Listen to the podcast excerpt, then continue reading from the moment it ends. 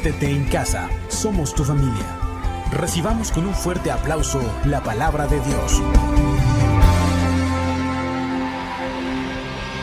Eh, ¿Alguien está contento de estar por acá? Mira, ¿qué tal si hacemos algo? Primero hay que darle un fuerte aplauso al equipo de alabanza que hoy lo ha hecho extraordinario. Muchas felicidades. Eh, um, si quieren pueden, pueden tomar ahí su lugar y echarse una torta en lo que predico. Oigan, ¿qué tal? Pónganse de pie tantito, los voy a incomodar un poco. Eh, y chócala con alguien que tengas al lado, atrás, vamos, saluda a alguien, saluda a alguien, salúdale, chócala, chócala.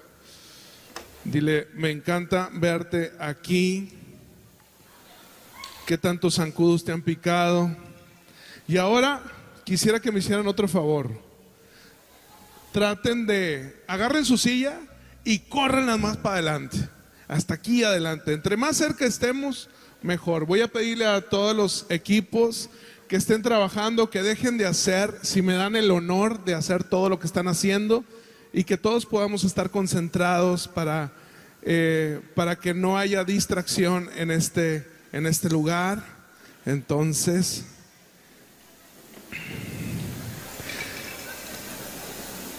tú me dices, tú me dices.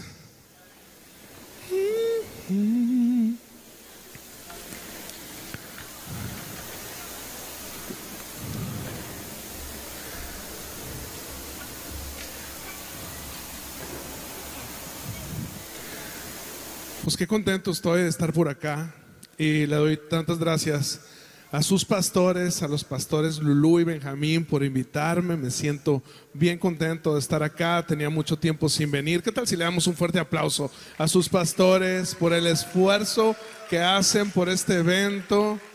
Y qué padre que se arriesgan aquí ustedes a que les piquen los alacranes. No, no se crean. Ya traen antídoto y todo, ¿verdad? Sí.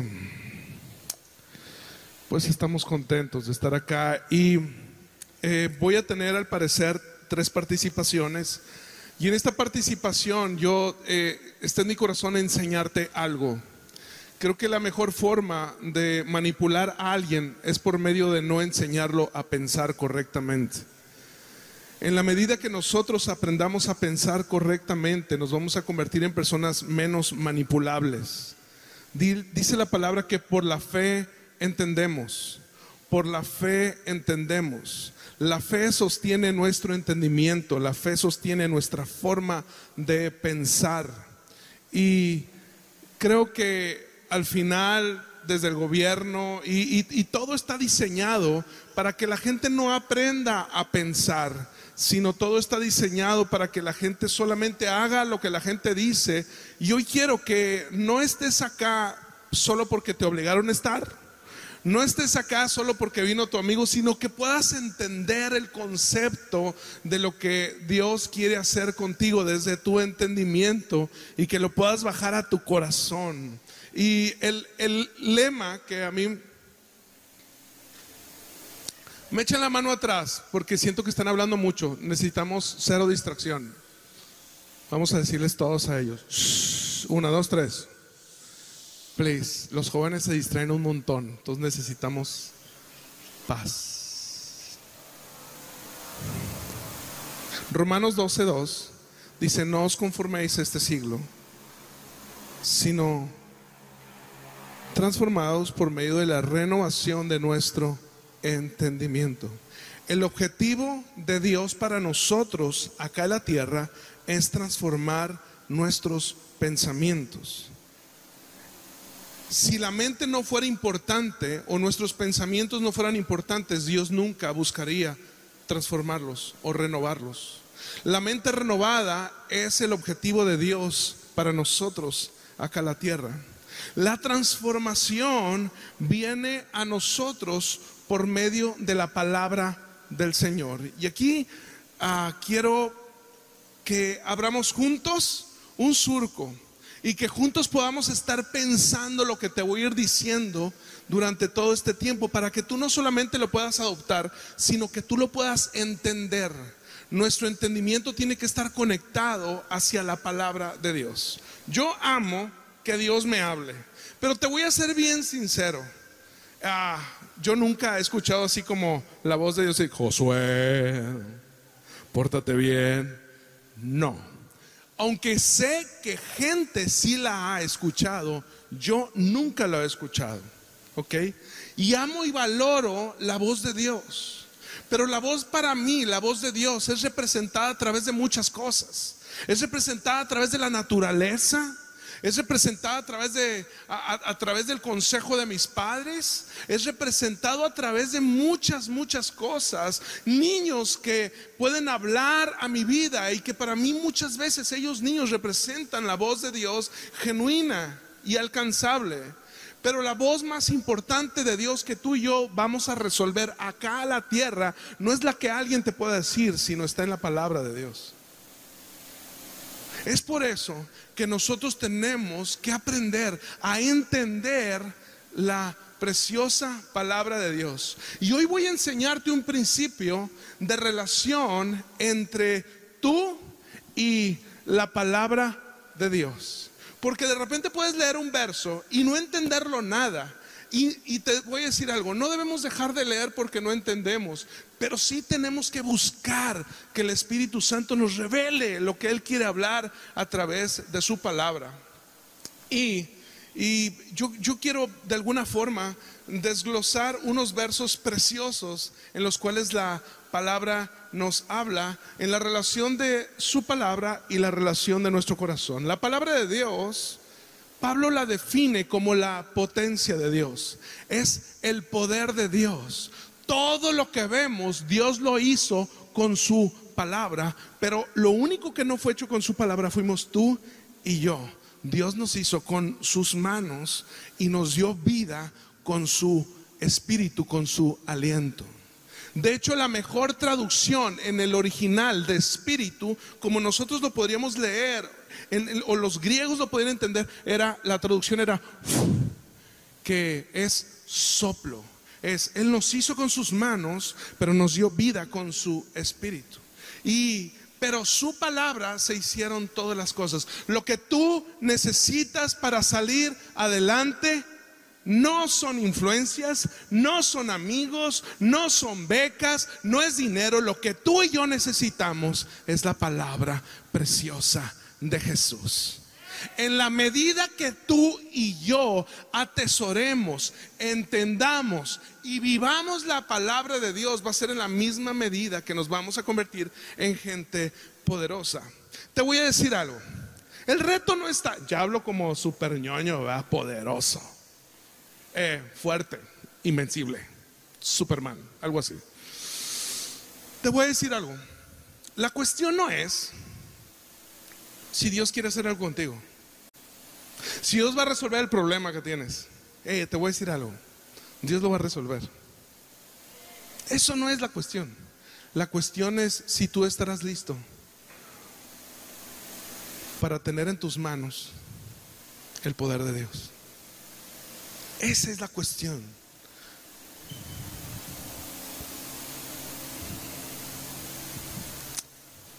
Quiero que me acompañes a un libro, es precioso, por ahí te lo van a, poner en las pantallas. Y es la parábola del el sembrador. Marcos 4. Vamos a leer un rato. ¿Sí? ¿Estás listo? ¿Sí o no? Vamos, despierta el que está al lado. Dile, hey, todavía no es tiempo de dormir. Despiértalo. Puedes darle un codazo santo en el nombre de Jesús.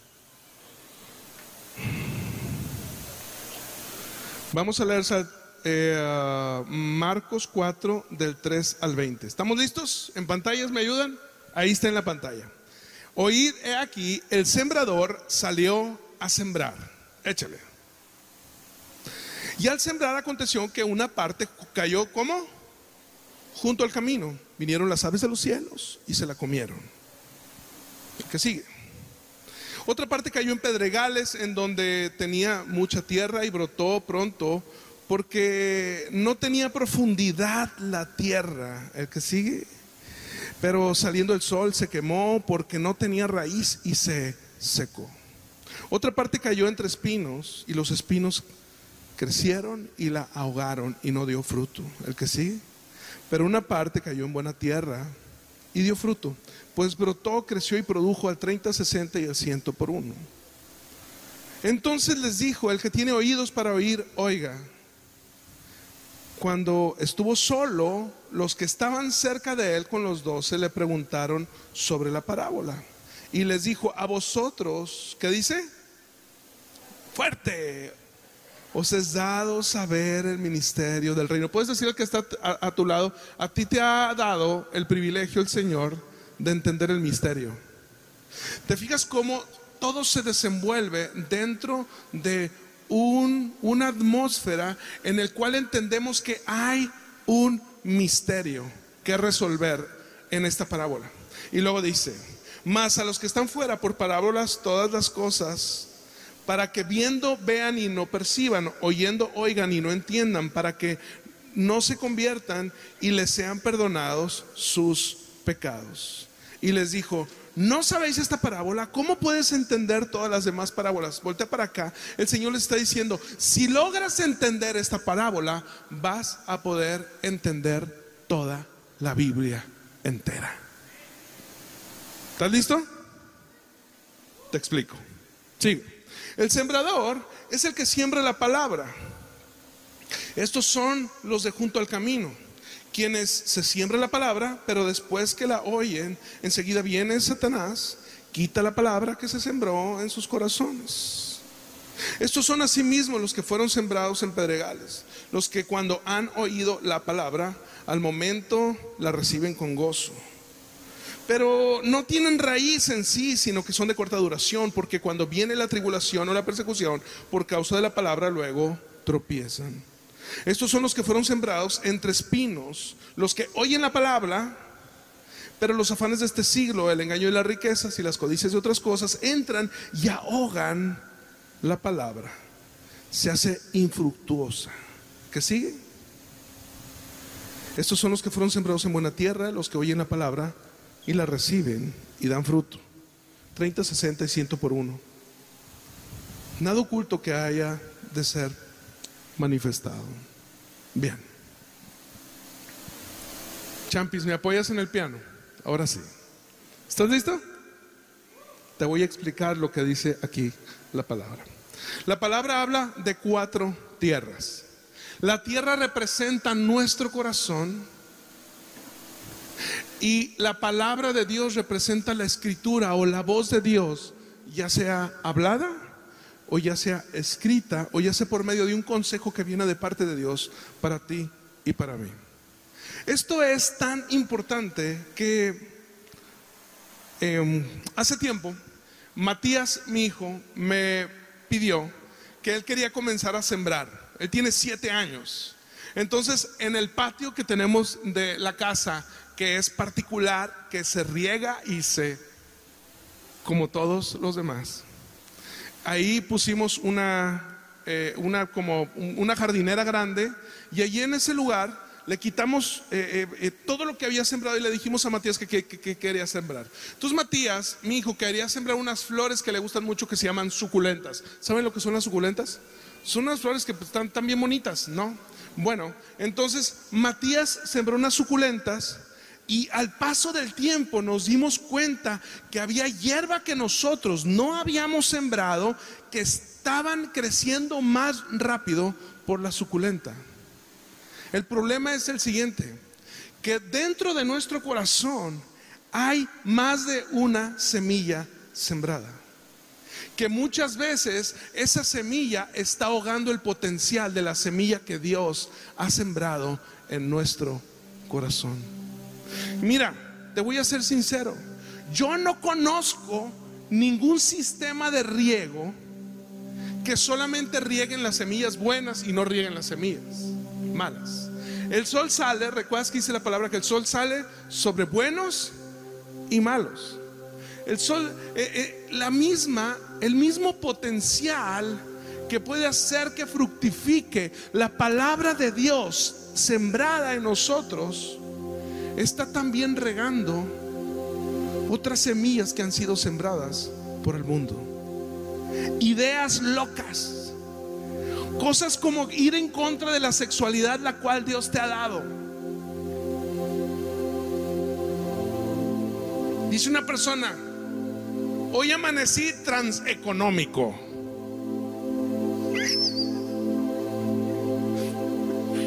¿Por qué? Porque hoy ando, tengo cuerpo de millonario, pero cartera de pobre. Hay una naturaleza sembrada divina en nuestra mente y en nuestro corazón. Pero hay otras semillas que están queriendo ahogar el potencial de esa semilla. Y te voy a ser bien sincero.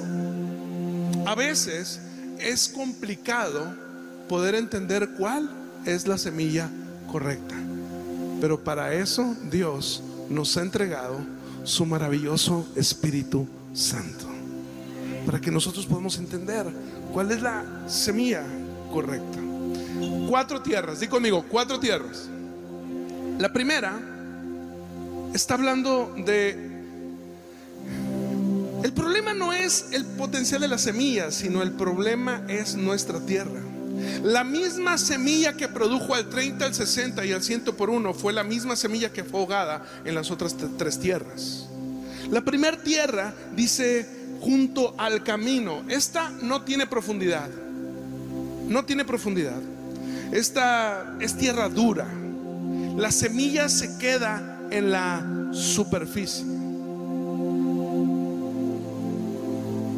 Fácilmente pueden pasar las aves y comerse esta semilla porque no tiene profundidad. Esto representa la gente que se va con el montón. Todos para allá. ¿Y por qué vas para allá? Porque allá van todos. Es la gente que no tiene profundidad, que no entiende los conceptos, que se va a través de las masas. ¿Sabes?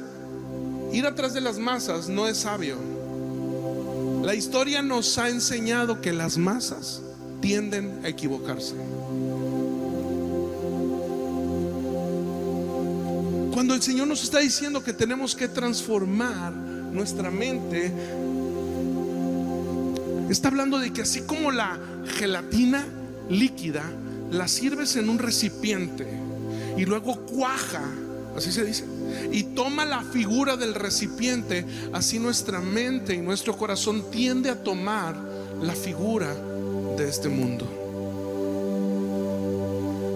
Y es, es el reto el no mantener la semilla en, en la superficie, sino que la semilla pueda ser penetrada en nuestros pensamientos y en nuestro corazón. Y para eso tenemos que rendirnos a Dios. La mayoría de nosotros crecemos con una sabiduría equivocada de la iglesia. Ven por tu milagro. Ven por tu prosperidad. Ven por tu trabajo nuevo. Ven por tu matrimonio nuevo. Es ven por la semilla que trae vida en tu corazón. Porque nosotros no podemos cuajar nuestra fe sobre milagros que quizás pase tiempo sin que nosotros los podamos conseguir. El milagro no es la consecuencia de que nosotros asistamos a la iglesia. El milagro es la consecuencia de que nosotros seamos una buena tierra donde la semilla del Señor pueda ser sembrada. Más que enfocarnos en asistir tenemos que enfocarnos en pertenecer.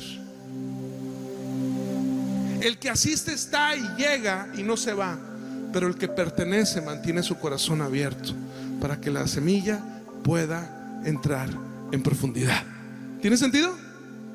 ¿Vamos bien? Te muestro la segunda tierra. La segunda, la primera es la que cayó junto al camino, la segunda es la que cayó en pedregales, suelo rocoso entre piedras. Estos representan remordimiento, resentimiento, amargura.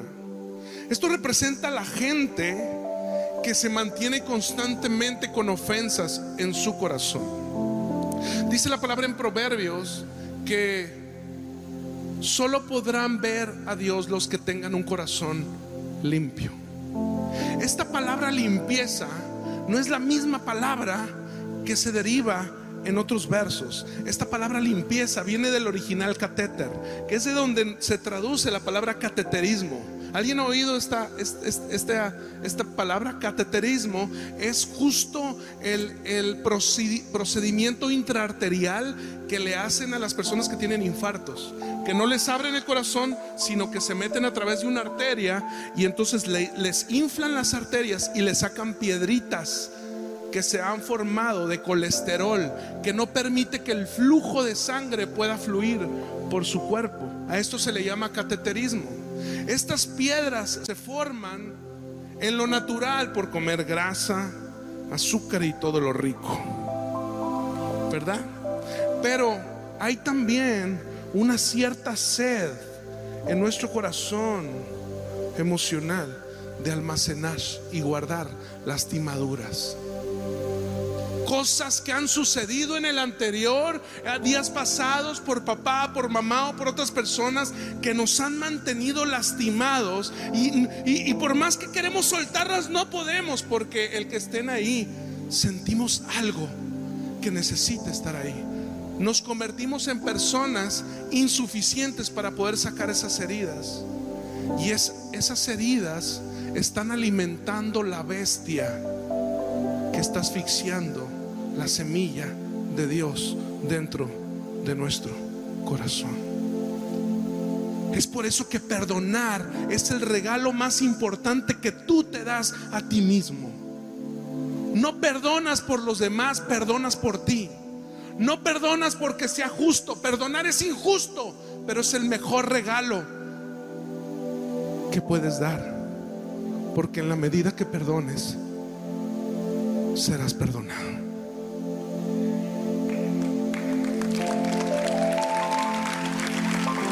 Esta tierra es una tierra que no quiere estar adolorida, pero no puede sanar. Necesita el Espíritu Santo. Pero hay una tercera tierra de la cual habla la palabra. Y es la tierra de los afanes y las preocupaciones. Afán y preocupación bíblicamente representa doble pensamiento.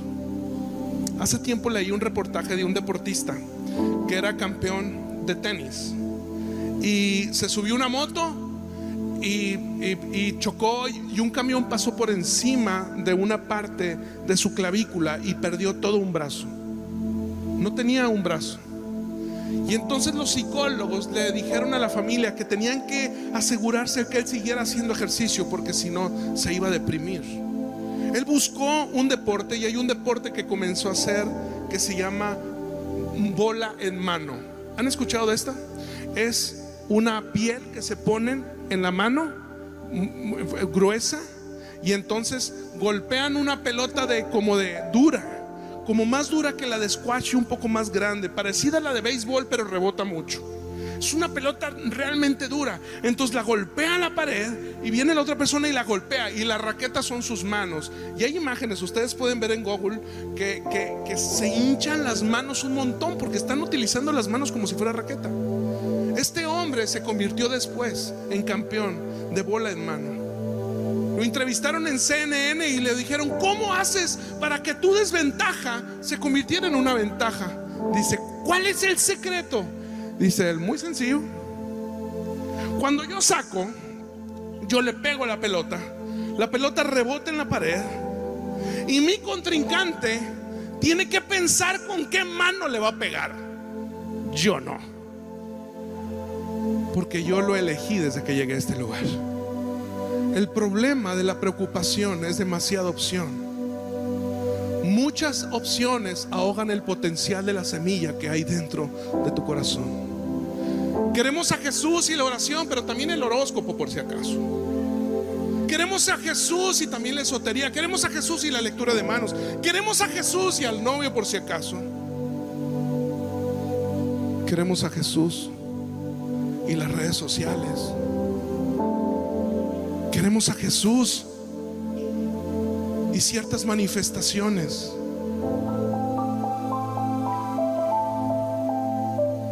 Queremos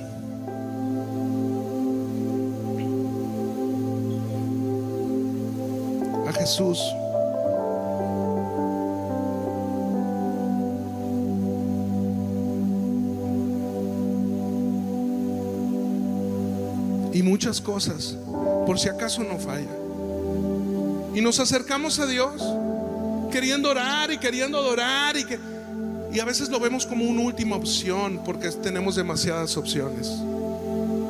Pero aquí está hablando la palabra que el afán representa muchas opciones. Muchas opciones te van a distraer. Escucha bien lo que te voy a decir. Si el diablo no te puede hacer pecar, entonces te va a querer distraer.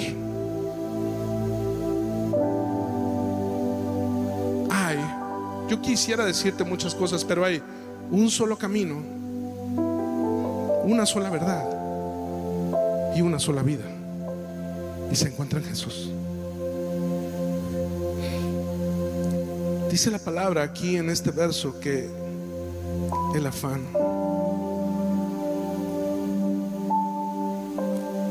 el afán es complicado porque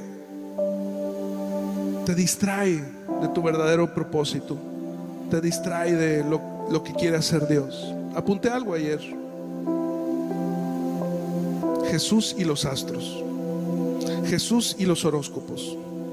Jesús y las energías. Jesús y la brujería blanca. Ahora hablé con una, ah, una joven que me dijo que estaba siendo atormentada en las noches. Le dije, ¿qué estás leyendo? Y estaba leyendo libros de brujería blanca. Le dije, ¿qué estás haciendo leyendo eso? Me dice, ¿qué pastor? Es blanco y lo blanco es de Dios.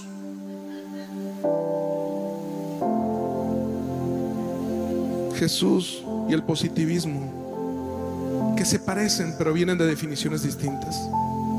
Jesús y la motivación, Jesús y la mente humana, Jesús y la idolatría, Jesús y Buda, Jesús y el espiritismo. Te platico algo. Hay una historia que me encanta de un hombre que era un diseñador de modas. Y este hombre cada, eh, cada año, cada año se iba a esta quinta avenida en Nueva York, donde están la- las tiendas más nice. Y ah, había como un, un, un- un simposio, un congreso donde los mejores diseñadores de modas ah, traían todos los mejores diseños. Entonces iban representantes de las artistas y de los artistas para que los vistieran en todas las premiaciones que ellos iban a tener durante todo el año. Entonces este hombre se iba un mes al simposio. Pero al segundo año de haberse ido y de que le abrieron la oportunidad, se entera que su esposa tiene cáncer en fase terminal. Entonces él tiene que comenzar a ir solo.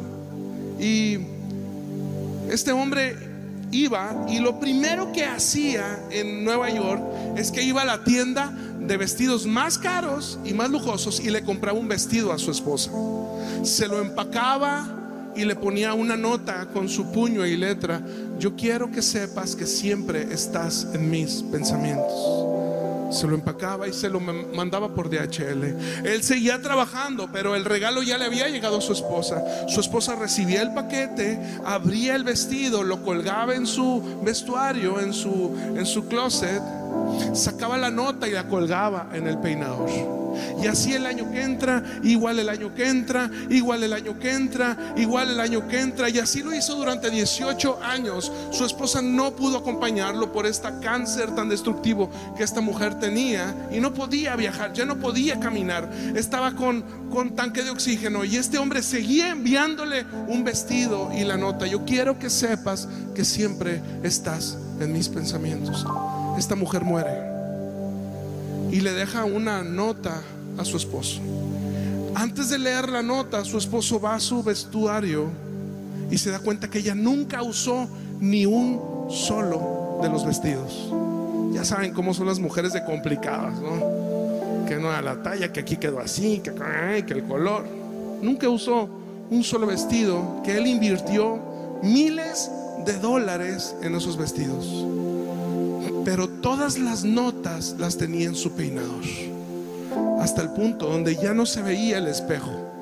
Llegaba un momento en donde ella estaba a punto de morir y ella ya no se podía ver en el espejo, sino leía. Yo quiero que sepas que siempre estás en mis pensamientos. Y se iba más para abajo en su, en, su espejo. Yo quiero que sepas que siempre estás en mis pensamientos. Y le dejó una carta a su esposo. Y le dijo, yo quiero que en la tumba, en donde tú me entierres, hagas una lápida y tú pongas, yo fui una mujer afortunada que siempre estuvo en los pensamientos de su esposo. Quiero decirte algo. Dios no solamente quiere ser el primer lugar en nuestra vida. Él quiere siempre estar en nuestros pensamientos. No hay absolutamente nada que Él quiera de nosotros más que estar en nuestros pensamientos y en nuestro corazón. La preocupación y el afán representan muchas opciones por las cuales reemplazamos los pensamientos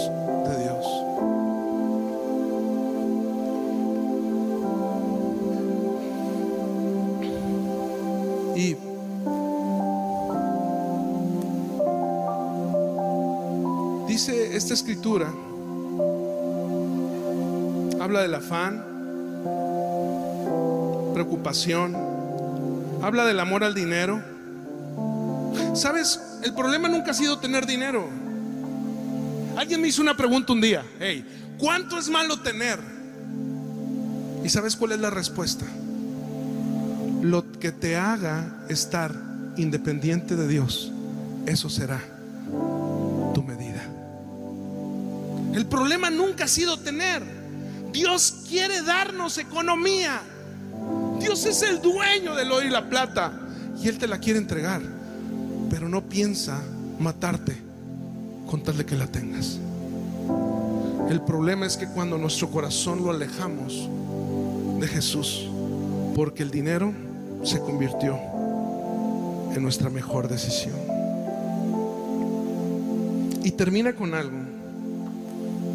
La preocupación no solamente es afán, la preocupación no solamente es amor al dinero, sino termina con un concepto que es codicia. Codicia. Y con esto termino. Hace dos meses, hoy dos meses, tres meses, no sé muy bien. Eh, creo que dos meses, ok. Imagínate que fueron dos meses.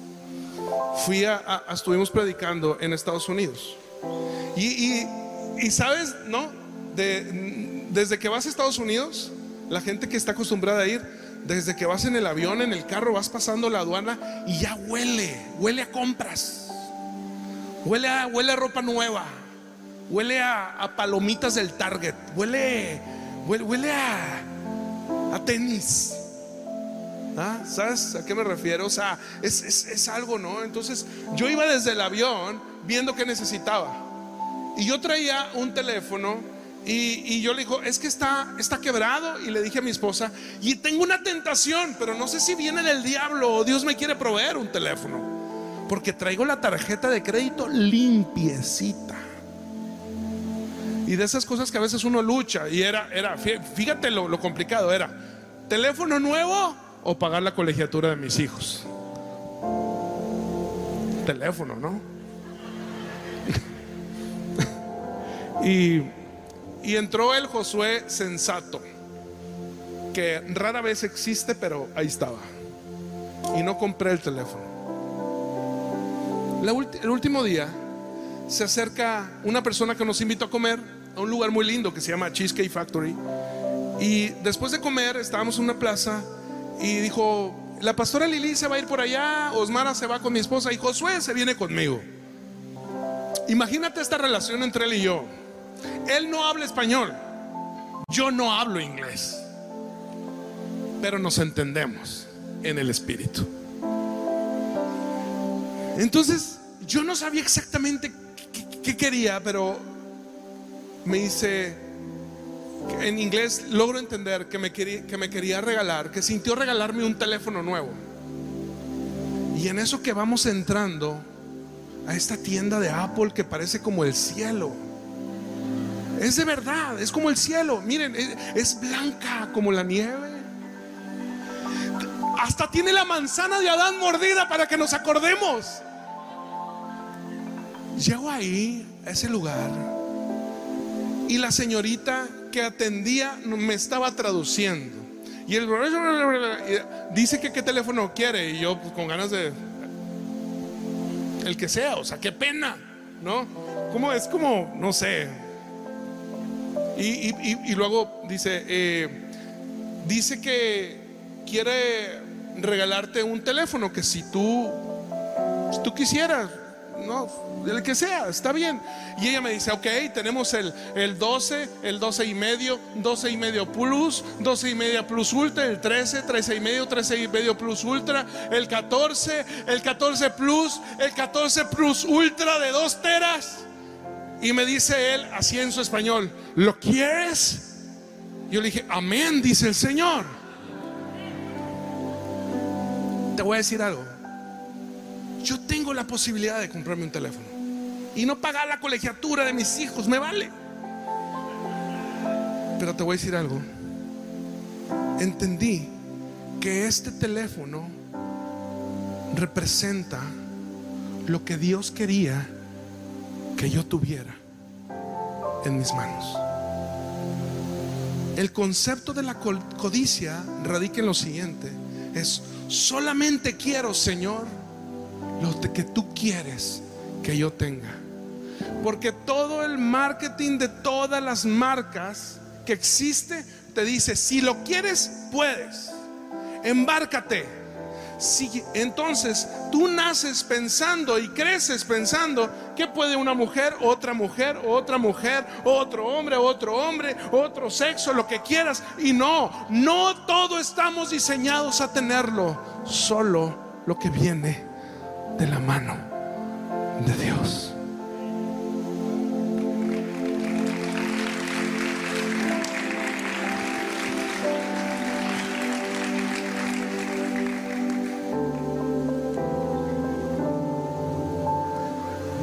Yo, yo no sé qué esté pasando, pero he sentido en mi espíritu la importancia de que esta generación seamos una buena tierra.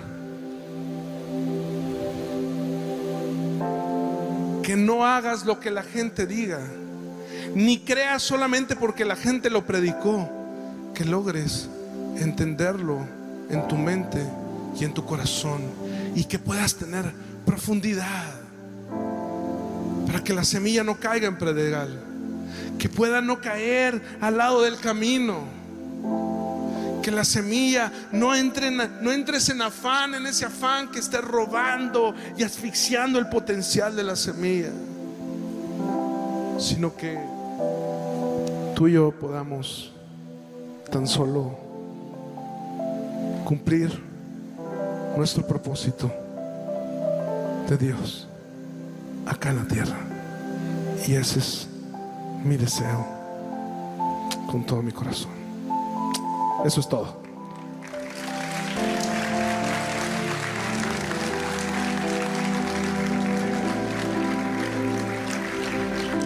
¿Qué tal si cantamos algo? ¿Sí? Adoramos al Señor. Así, sin músicos, me quedo solo con champis. Si quieres, ponte en tus pies y sabes Forever Yahweh? ¿Le sabes Forever Yahweh?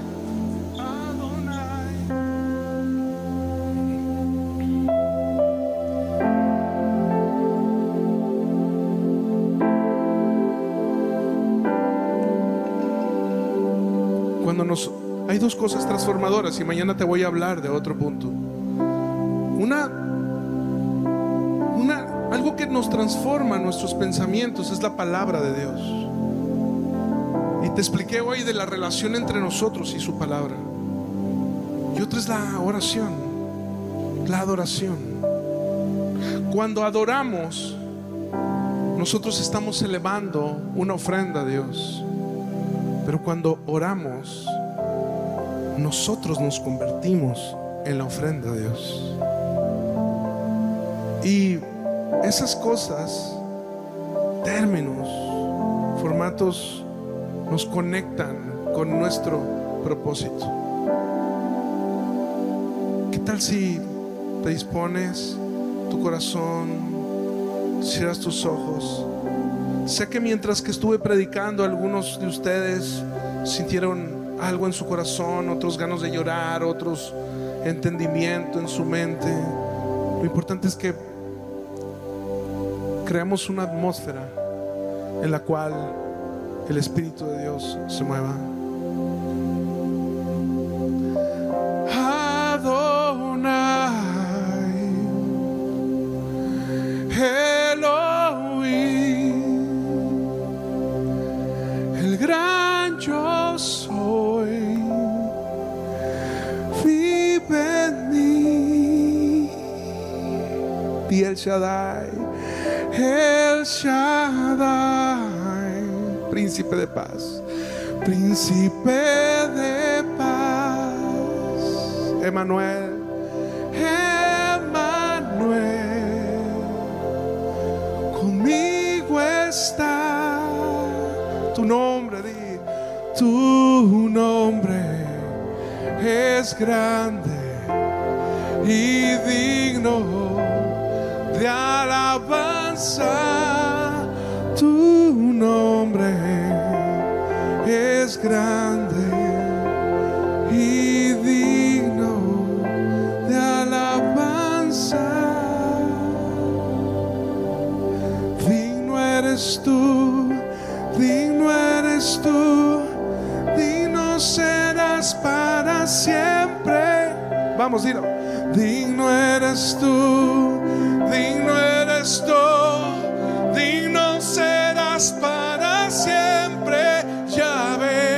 digno eras tú, digno eres tú,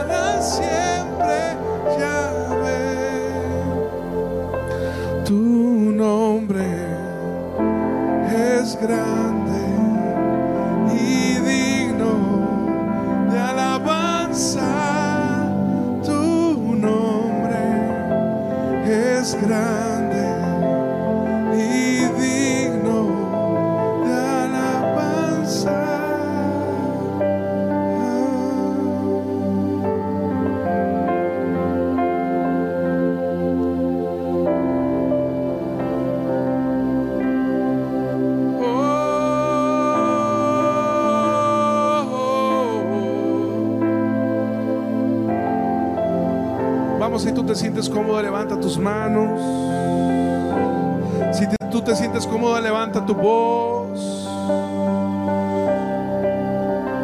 Adorar es tan sencillo como darle aliento a las cuerdas vocales. Darle aliento a las cuerdas vocales. Que te olvides de quién está al lado, al otro lado.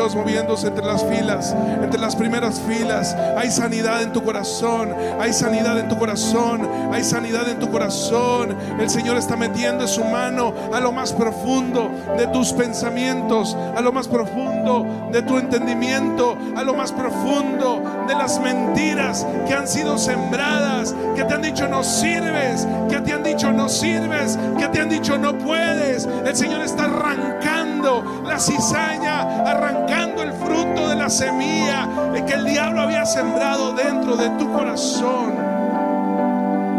Ah, Señor,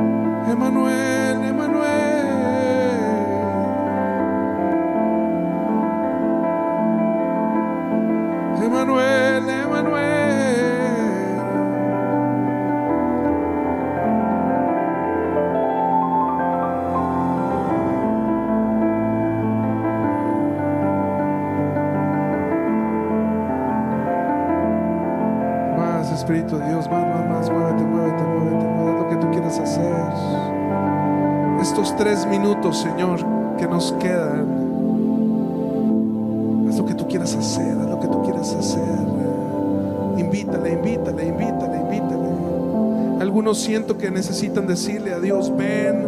Otros siento que necesitan decirle a Dios, sáname. Otros siento que necesitan decirle a Dios, perdóname. Hoy me reconcilio contigo. Hoy me reconcilio con tu palabra.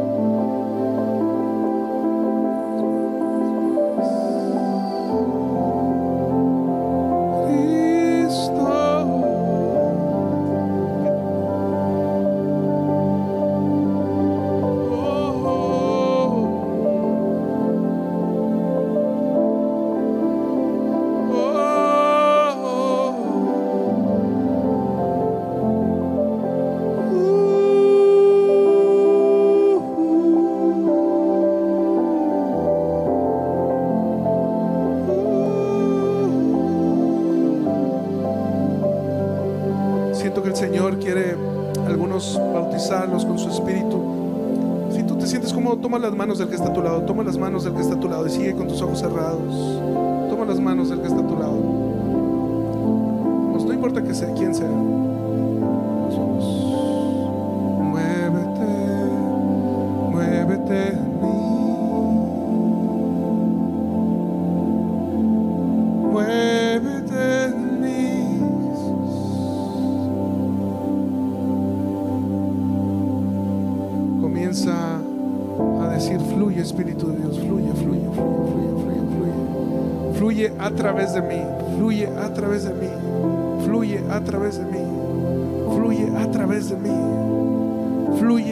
vis-à-vis.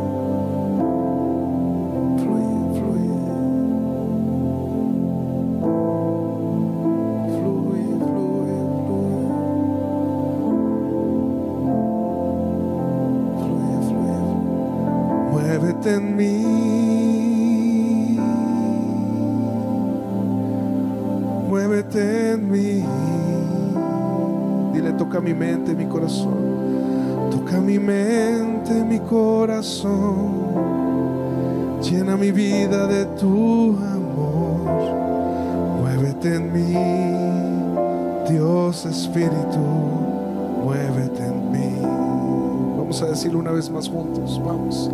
Muévete en mí. Muévete en mí. Toca mi mente. Toca mi mente y mi corazón. Llena mi vida. Llena mi vida de tu amor. Muévete en mí. Dios Espíritu. Muévete en mí. Vamos, dilo. Levanta tu voz un poco más. Muévete en mí. Vamos. Muévete en mí. Muévete en mí. Toca mi mente. Toca mi mente y mi corazón. Llena mi vida de tu amor. Muévete en mí. Dios Espíritu.